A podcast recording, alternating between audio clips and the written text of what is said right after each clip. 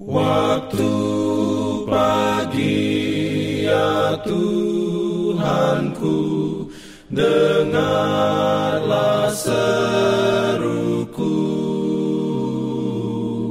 Melayang doa yang sungguh Memandang padamu. Selamat pagi pendengar Radio Advent Suara Pengharapan Mari mendengarkan suara Tuhan melalui tulisan pena inspirasi Yesus, nama di atas segala nama. Renungan harian 25 Januari 2024 dengan judul Tabib Ilahi. Ayat inti diambil dari Yeremia 30 ayat 17. Firman Tuhan berbunyi, sebab aku akan mendatangkan kesembuhan bagimu. Aku akan mengobati luka-lukamu. Demikianlah firman Tuhan. Diberikannya perlindungan dalam pimpinannya. Urayanya sebagai berikut. Kristus memiliki semua kuasa di sorga dan di bumi. Dia adalah tabib agung yang harus kita panggil ketika kita menderita penyakit jasmani ataupun rohani. Atas angin dan ombak dan atas manusia yang dirasuki setan, dia menunjukkan bahwa dia memiliki kendali mutlak. Kepadanya telah diberikan kunci maut dan neraka kerajaan dan kekuasaan dibuat tunduk kepadanya, bahkan saat dalam kehinaannya. Mengapa kita tidak memiliki keyakinan yang lebih besar kepada tabib ilahi?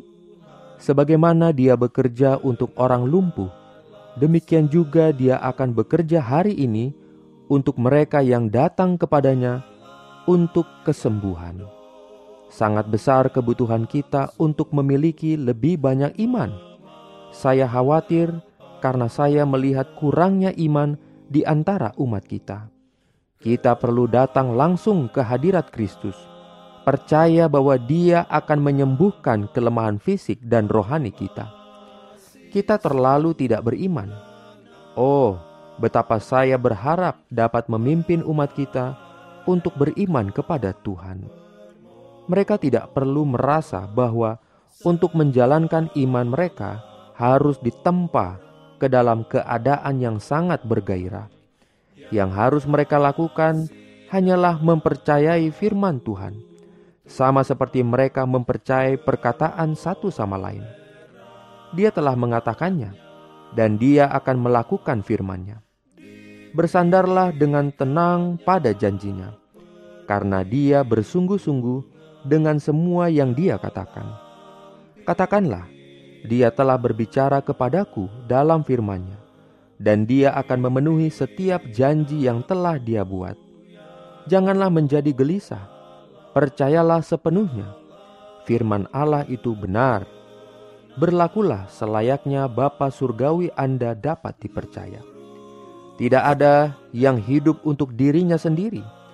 Dalam pekerjaan Tuhan, setiap orang diberi posisi dan tugasnya masing-masing Persatuan semua memperkuat pekerjaan masing-masing. Ketika iman dan kasih serta kesatuan gereja tumbuh semakin kuat, lingkaran pengaruh mereka meluas, dan mereka selalu mencapai batas terjauh dari pengaruh ini, secara terus-menerus memperluas kemenangan salib. Renungkan lebih dalam bagi Anda. Bagaimanakah saya dapat mempraktekkan iman dan kepercayaan penuh pada tabib ilahi surga? Situasi apakah yang paling membuat saya menjadi tidak percaya pada Yesus? Diberikannya perlindungan dalam pimpinannya. Pimpinan. Jangan lupa untuk melanjutkan bacaan Alkitab sedunia Percayalah kepada nabi-nabinya yang untuk hari ini melanjutkan dari buku Yesaya pasal 63. Selamat beraktivitas hari ini. Tuhan memberkati kita semua. Jalan kewajiban. Jalan keselamatan.